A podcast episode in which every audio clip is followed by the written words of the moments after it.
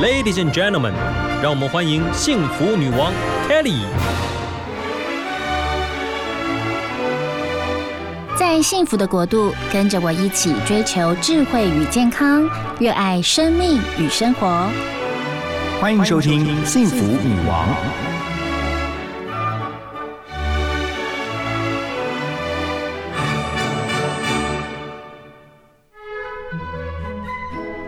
听 FM 一零二点五幸福广播电台幸福女王的节目，我是 Kelly 何太。今天节目非常的开心哦，邀请到做的一手好料理的比才，同时也写的一手好文章的比才，来到我们幸福女王。这是第二次来到我们幸福女王了。他要带来一个好的消息，就是哇，他又推出新书了。这本新书叫《小聚会》，要告诉大家怎么样来宴客。嗨，比才。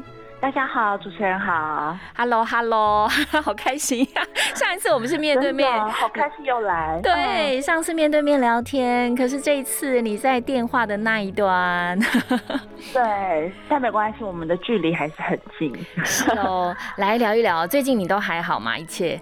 一切都不错啊，只是就比较常待在家，所以就更常煮饭。哦，因为疫情的关系，你是乖乖的待在家，然后就邀请一些朋友戴着口罩去你家吃饭的时候，只能把这个口罩拿下来。其实我我最近没什么宴客，因为真的就是因为大家如果还没打完疫苗，大家就比较紧张，所以我们暂时还没有在大型的宴客。嗯哼，可是要聊啊，就是比才虽然最近比较少大型宴客，但是您出的书啊，写的专栏，写的这个布洛克啊，什么一些所有的内容都跟吃有关。对，没错呀，所以每一次写到吃，都会让大家觉得好开心哦。尤其在假日的时候聊这个，真的是最开心的。这一次你的新书主要的这个重点要跟大家分享的概念是什么？呃，我这次其实是想要告诉大家，如果你要跟朋友聚会，不见得要去外面餐厅吃饭，哦，其实可以在家里头备办一桌简单但是好吃的菜色，然后请朋友一起吃。因为我觉得在家里请客，不论是客人或者是主人，其实都比起在外面吃饭还要来的自在。因为你随时可以去躺在沙发上，随时可以去换成你喜欢的音乐，就是不用顾虑外面的人的眼光，然后也比较不用担心喝了酒可能就不能马上开车回家。所以我觉得在家宴客其实是一个，我觉得是一个值得推广的活动，所以我蛮想要替宴客这件事情写一本书。真的哈，你这样听起来感觉好轻松，我听了就觉得哇，好沉重。像我就会觉得说，如果好多人都来我家，我就觉得说，那我们就去餐厅吃吧。可是现在疫情期间又很难去这个餐厅，又要对在餐厅吃其实。对啊，其实我觉得连聊天都很辛苦，因为你有了隔板，其实常听不到对面人在讲什么。也是，所以说，如果现在懂得家宴，那来到家里的人，当然就是进家门前也稍微要做一些疫情防范的小动作。可是我觉得家人呢，像我们一家人，当然回到家都不会戴口罩，然后能够宴请好这个家人、朋友，你所爱的人、你所喜欢的朋友在家里面，然后你书里面写很棒，就是你需要找人来呃一起欢。度时光，又或者心里想要诉苦的时候，都需要这个家宴一下，对吧？没错。好，那来介绍一下吧。你为什么要准备这六十八道菜，而且非常的从头到尾，真的就是一场晚宴。你这是一道一道，然后一个程序一个程序的细心准备跟安排。呃，其实这一次就是书里头安排比较不一样的是，一般的食谱书你可能都是按照什么食材分类，比如说肉类啊、海鲜啊、淀粉啊、甜点这样子分，或者是你就是按照菜的种类，比如说主菜、前菜、开胃菜、汤品、沙拉这样子分。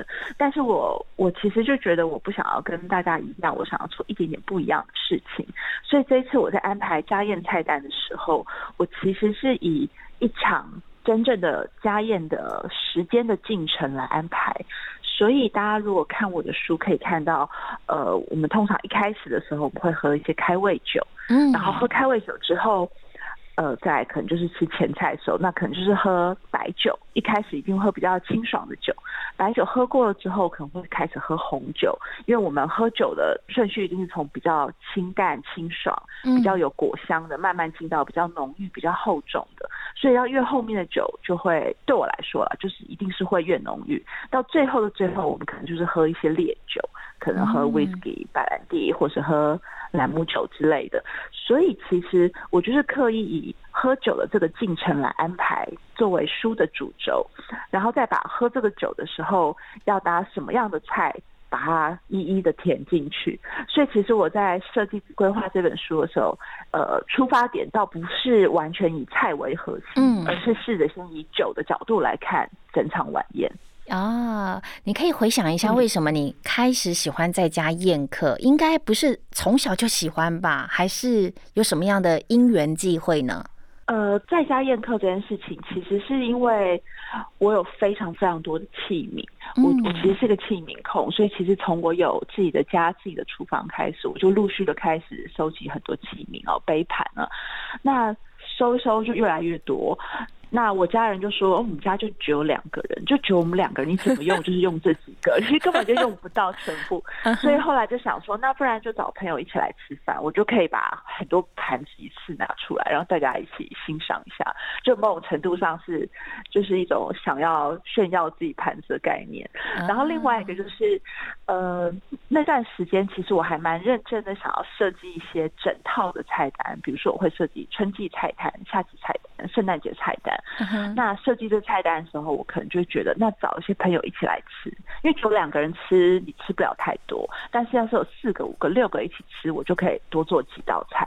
所以一开始最开始会想要请朋友来吃饭，嗯，呃，就两个原因，一个就是想要试我的菜，嗯，然后再来就是想要多用一些漂亮的盘子。呀，想不到一个很无趣的理由，可是我觉得很棒哎，我们又可以去看到很漂亮的这些杯盘。我觉得吃饭的时候，漂亮的杯盘真的可以提升我们用餐的好心情。我想要跟比才呃分享一下，你是杯盘控，你是多夸张的杯盘控，可不可以形容一下给？我们听听，其实应该是说，我我就是固定我的 IG 上面全都是一些收集，就是收集杯盘的那种账号，或者是追踪很多日本的陶作家、玻璃作家、木作家的。就是都是在追踪这些，所以我每次就滑滑滑滑，然后看到谁要在哪里办展，我就赶快去追踪那个艺廊，然后再去那个艺廊看他有没有线上销售，如果有的话，我就会记下日期，因为通常这种东西都会，呃，都是秒杀品，因为通常陶作家作品一次都不会太大量，然后如果你喜欢的话，通常都会在开卖的三分钟之内就卖完，所以你就要动作很快，就是如果他在线上卖的话。所以，我其实就是每天都在滑 IG，然后看看有没有什么新的东西可以买。然后看到要是喜欢啊，对喜欢的话，我就记下那个时间日期，然后评估一下，呃，我这次要买谁的，因为你不可能全部都买嘛，那花太多钱，所以你就评估一下谁要是你的第一优先，然后谁可能是第二优先。那你有没有可能买爆家里的状况啊？像我就曾经有这种经验，你都没有吗？呃，你说摆不下，对不对？对呀，摆不下怎么办呢？嗯。我其实现在就是一个接近摆不下的状态，但其实老实说，我会定期稍微整理跟出清一下，所以其实我已经办过好几次出清会。哦，懂。对，我会把我现在可能已经用不到了，或者是这其实蛮残酷的。我觉得有一个。红地毯原则就是，如果在我的第一本书跟第二本书里头已经出现过的器皿，我可能下一本书我就不会用它，就是跟跟奥女星走奥斯卡一样。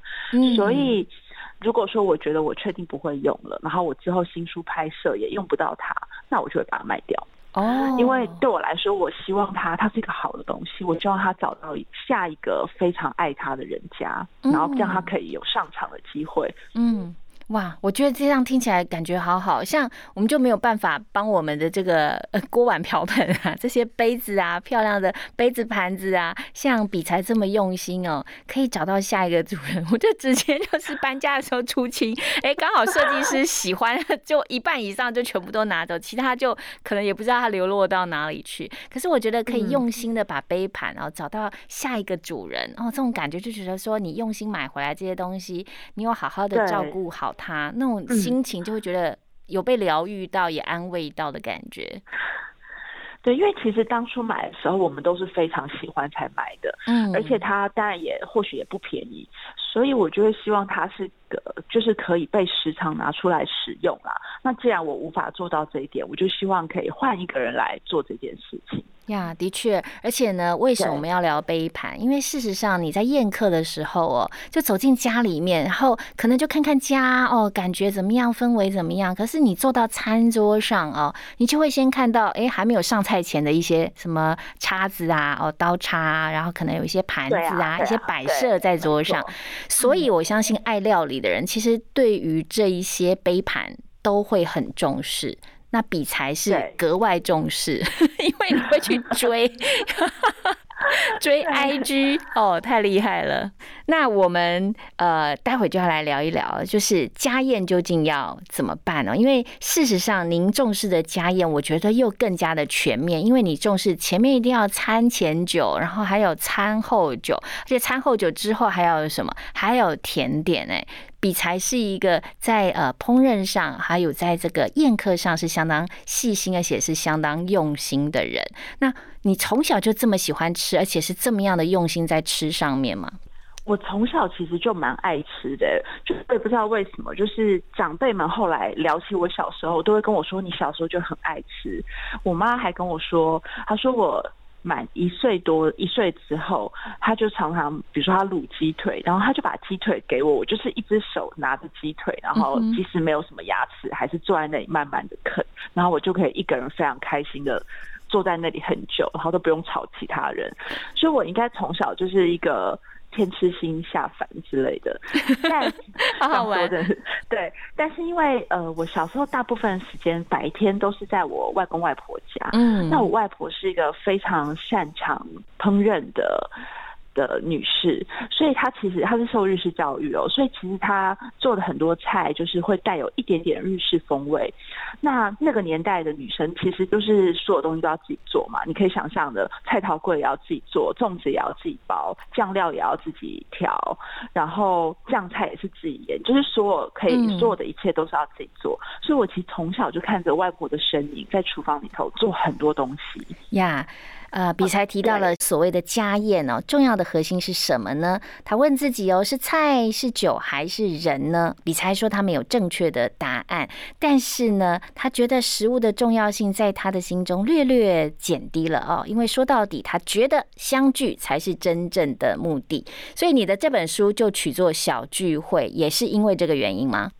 呃，算是吧，对，因为我觉得大家聚在一起是最重要的事情，反而菜吃什么不是那么重要，好吃就可以了，或者是大家喜欢就可以了。嗯哼，我觉得你应该是到了大师级的人都会这样说。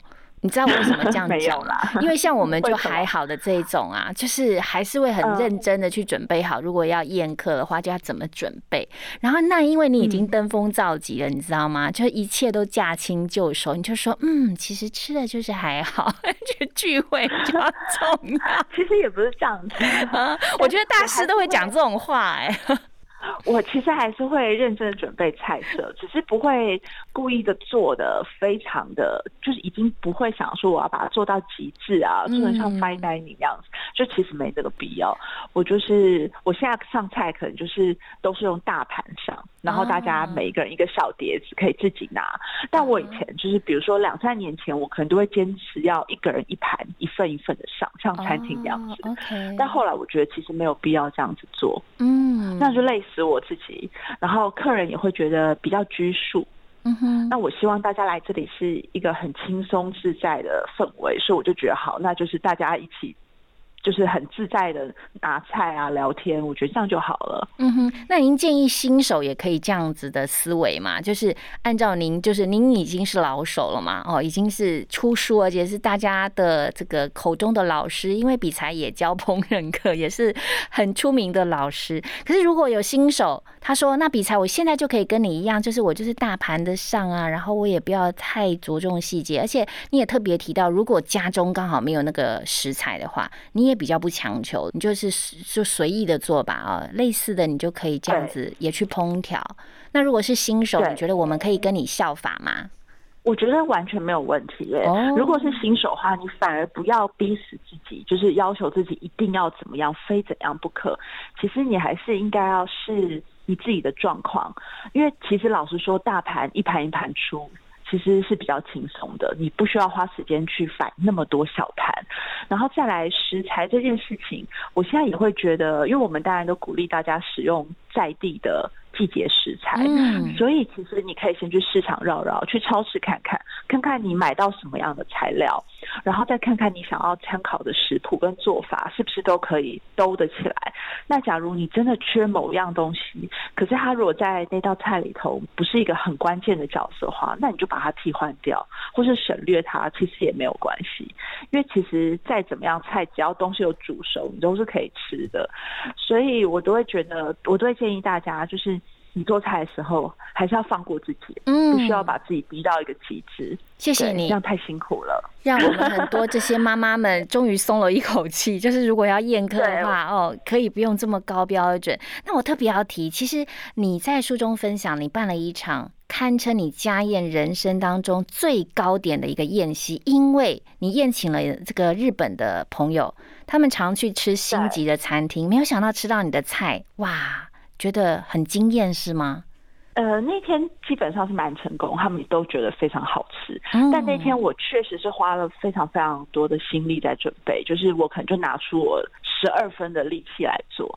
那过了那天之后，我反而心里头就会觉得，我好像不需要做到这个样子。嗯，大家还是一样可以很开心。你那天到底做了什么？他们觉得好棒棒。我那天做了一些非常复杂的菜，其实之前我在别的地方也聊过，但他们就问我说：“哎，那你你这些菜有收进书里吗？”我说：“一道都没有，因为太复杂了。”哦，太难了，难度太高。对，比如说我可以可以随意讲一道，比如说我做鸡肝酱。但是鸡肝酱不是像我一般就是让大家涂面包那样子，我希望鸡肝，因为鸡肝酱是一个完全没有口感的东西，它是酱，它是软的，所以我希望用一个有口感的东西把它包裹起来。是，所以后来我想来想去，我想到了日式甜点的最终。它是一个脆脆的皮，不晓得您有没有吃过。最终的话，它通常就是一个脆脆的像盒子一样的东西，然后里头会让大家自己夹红豆泥，所以你咬下去的时候，你会先吃到脆脆的饼干皮，然后里头是很浓郁的红豆泥，是甜的，其实这样口感跟风味都非常好。所以我其实就仿照最终的形式，我去买最终的饼干皮，嗯，然后里头加鸡肝酱。但是不能只有鸡肝酱，那样有太单一，所以我里头又先称了呃淡淡的焦糖酱，然后再加新鲜的无花果，因为鸡肝酱有时候会需要配一点酸甜的东西去提它的味道，所以我就加了焦糖酱，它是甜的，然后无花果带一点酸，还有水分，就是把它一起夹在那个最终壳里头，这样你一口咬下去，就是同时具有口感，也具有风味，而且那风味是有层次。就是我做了一堆类似这样子很麻烦的东西，光一道菜就讲成这样，真的是好巨细迷。但是这些因为难度太高，反而没有放进这个他的书里面。但是我觉得你还是每一天如果有去呃追你的粉丝专业人都会知道，其实你对于吃很重视，对于喝什么酒也很重视，对甜点也很重视，而且我觉得你是一个相当重视心情的人。对，没错，我是。嗯，就是你每一天来分享你这个准备的佳肴哦，当然是您的另外一半最有口福了啊，他天天有机会都可以吃到。可是你分享的心情，我就觉得说哇，好疗愈哦，都可以知道你在做菜的时候那些过程。我跟你讲，我都忙到没有机会，我都一道菜，然后我就两句话，我都没有办法好好的去分享那些呃。怎么样开始，怎么样结束？所以你为什么那么热衷去分享这一些？真的，你真的就是老饕级的美食家。其实，其实我也不敢说我是老饕级美食家，但我就是可能我就是非常在意这件事情，吃进去的东西以及吃饭的氛围。我其实不大能接受，就是大家。就是有些人他们可能会端着盘子或端着碗，然后在碗里头填了饭，然后加了好几种菜，然后就坐到电视机前面一边看电视一边吃。这种事情我是完全没有办法接受。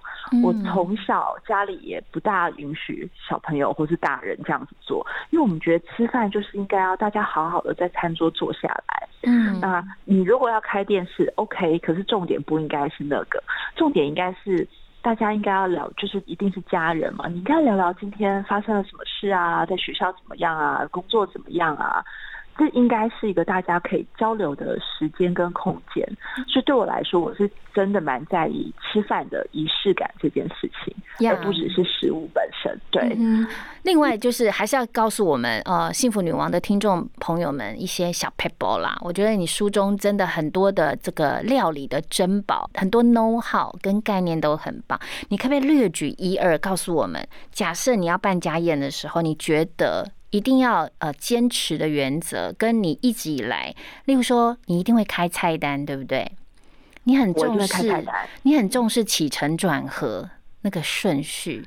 对，呃，如果说大家要自己在家里请客的话，我会建议大家先把菜单列出来。嗯，那列的时候要考虑一些原则，比如说你要考虑现在的季节跟天气。是，如果说现在是夏天，天气很热的话，其实你可以凉菜多一点，然后热菜少一点，因为这样大家吃起来也不会觉得吃的一身汗。是，那如果是冬天很冷的话，其实你就是热菜要多，然后一定要煮个热汤，甚至你可以在。朋友一进门坐下来的第一道菜，就先让大家喝一点点热的高汤，因为大家刚从外面进门，可能会觉得还蛮冷的，你的身体还没暖起来，这时候给大家喝一点点热汤，其实是我觉得是还蛮贴心的一个动作。嗯，就是在设计菜单的时候，你要考虑一下天气。那再来就是，呃，通常我们都会觉得可以从冷菜开始吃，然后慢慢吃到热菜，所以你的应该是由冷到热。然后口味要从清淡到浓郁，总不能让大家一坐下来就先吃东坡肉，然后回头再去吃 凉拌菜，这样就怪怪的。就是其实你要考虑一下整个口味的演进跟温度的演进。哇，我觉得这些提醒都好棒哦！可能一家人就是呃，什么五菜一汤就一起上哦。对。可是，在宴客的时候，竟然还要去重视到哇，客人来的时候，他如果身体很冷，你可以让他喝热汤。然后呢，要从清淡的再到浓郁，这些提醒哦，希望可以提供给呃幸福女王的听众朋友。也许我们就重视好啊，把握住这些原则，就可以办好一场家宴。比才来分享一下，听说你就是不爱包包。不爱衣服，但是就是爱菜啊，爱这些吃喝的。我觉得你一个月的这个开销在这些上面应该蛮高的哈。嗯，应该是哦。我觉得我花花在食物、酒还有杯盘上面钱，应该就是还蛮可观的。可是因为我几乎不买衣服，我也不买包包，也不买鞋子，几乎不买哦。都是背。几乎不买啊！对我现在背包包都是背那种帆布袋。哦，我懂我懂，我也是有一个帆布袋，是文青的那种。哦，我大概有十个吧。我是我是我我儿子画的帆布袋，那是不用钱的。然后呢？对我真的就是背帆布袋出门。然后我平常其他东西也相对简单，可能我会买书啦。书就是一个必需品，这没有办法，你一定会买书。但是你如果问我说我每个月最大的开销是什么，那应该真的是食材。是，所以真的世界上什么人都有哦，真的就是有一些人可以不吃不喝，就是要买包包啊，买一只手表啊，哦，那你真的是要吃要喝，其他都可以不要。嗯，接近，而且因为我觉得食材这件事情是这样，就是我现在当然是非常在意食材的品质，然后我也在意食材是不是友善地球、友善环境的，所以我现在如果可以的话，我会尽量选有机的食材，然后如果是肉类，我一定是选他们是比较。友善的养殖的，就是对他们不会有一些不人道的行为。鸡蛋也是，然后海鲜你当然是要尽量选比较永续海洋的。就是当你开始在意吃这件事情的时候，你一定会延续去在意这些东西是怎么来的。毕竟它吃进你肚子里，但是你同时还是要在意这些东西对我们的地球有没有不好的影响。那如果你要选这样子的食材，它说真的就是稍微贵一些。嗯哼，对，然后再加上。呃，我对调味料那些也还蛮讲究、蛮挑的，所以这些东西加起来，其实真的就是不便宜。嗯，对。可是我觉得，其实你在宴客的过程当中，呃，你很有趣诶。我看到你书中还说，你会叫大家站起来，然后去客厅走十圈。然后去绕中岛二十圈，对对对，真的会。对，因为其实我们吃下蛮多东西的，说真的。嗯。那我也不希望大家吃一吃就躺在沙发上划手机或者翻杂志，我就觉得站起来走一下，拜托你们走一下，不然大家怎么吃甜点呢？对，好，大家消化一下。对，所以其实我都会说，你跟我去中岛绕 二十圈，二十圈，二十圈，二十圈，有人大家都乖乖做吗？没有啊，但我我算过绕我家中岛一圈大概是三十七步，嗯哼，所以说如果绕步，那中岛也蛮大的，中岛厨房啊，就整个就有三十七步，然后所以你绕绕十圈就有三百七十步嘛。嗯哼，嗯哼，我觉得其实呃，爱美食、爱料理的人，一直让我觉得说，他们就是爱家人、爱朋友的人。因为你知道，重视美食，然后很喜欢分享的人，在他们周遭的人，其实就是最幸福的。每天睁开眼，比猜，我饿了，然后，所以你的另外一半真的，你想象力丰富，是啊，就有这样子的情境，没有吗？没有吗？啊，那就是我喽。他不会这样子，朋友可能也会哦。就是久久没有吃到你的料理，对，就会说啊，好想吃，好想吃。但是我刚刚听到你说，你因为喜欢料理啊，进而重视爱地球，然后对于这些食材的来源也好，他们是怎么样被养成的也好，也很重视。我觉得听到这个消息就觉得很棒，就是我们怎么样呃懂得爱周遭的人，进而还可以爱到整颗地球。对，我觉得这是蛮重要的一件事情。对你吃进去的东西不应该造成地球的负担。是，节目剩下就是最后一段了，小小的尾声。呃，比才是不是来跟我们分享？除了你真的很想要出国旅游，然后也希望持续不断的每一天来做料理，你希望你自己在此时此刻，你觉得你可以感受到的幸福是什么？要分享给大家。呃，我觉得就是你每天都可以抓一点点的时间给自己哦，像我就是这样子，那时间不用多，可能就是五分钟、十分钟是你给你自己的密探。那这段时间里头，你可能就是像我的话，我就是好好的专心的喝一杯手冲咖啡，或者替自己泡一杯热茶，那再普通不过的茶都没有关系。可是你那那五分十分的当下，你就是好好的。体会这杯茶的美味，然后静下心来想一想，你今天还要做哪些事情，明天要做哪些事情，想想你完成了什么，我觉得是还蛮幸福的时刻。好，非常谢谢比才的分享，那我们也一起跟听众朋友说拜拜，祝福所有的听众朋友每一天都喜乐平安，每一天都可以幸福。好哦，跟大家说拜拜，拜拜，谢谢比才，拜拜，拜拜，拜拜，下一次要再来幸福女王哦。好，没问题。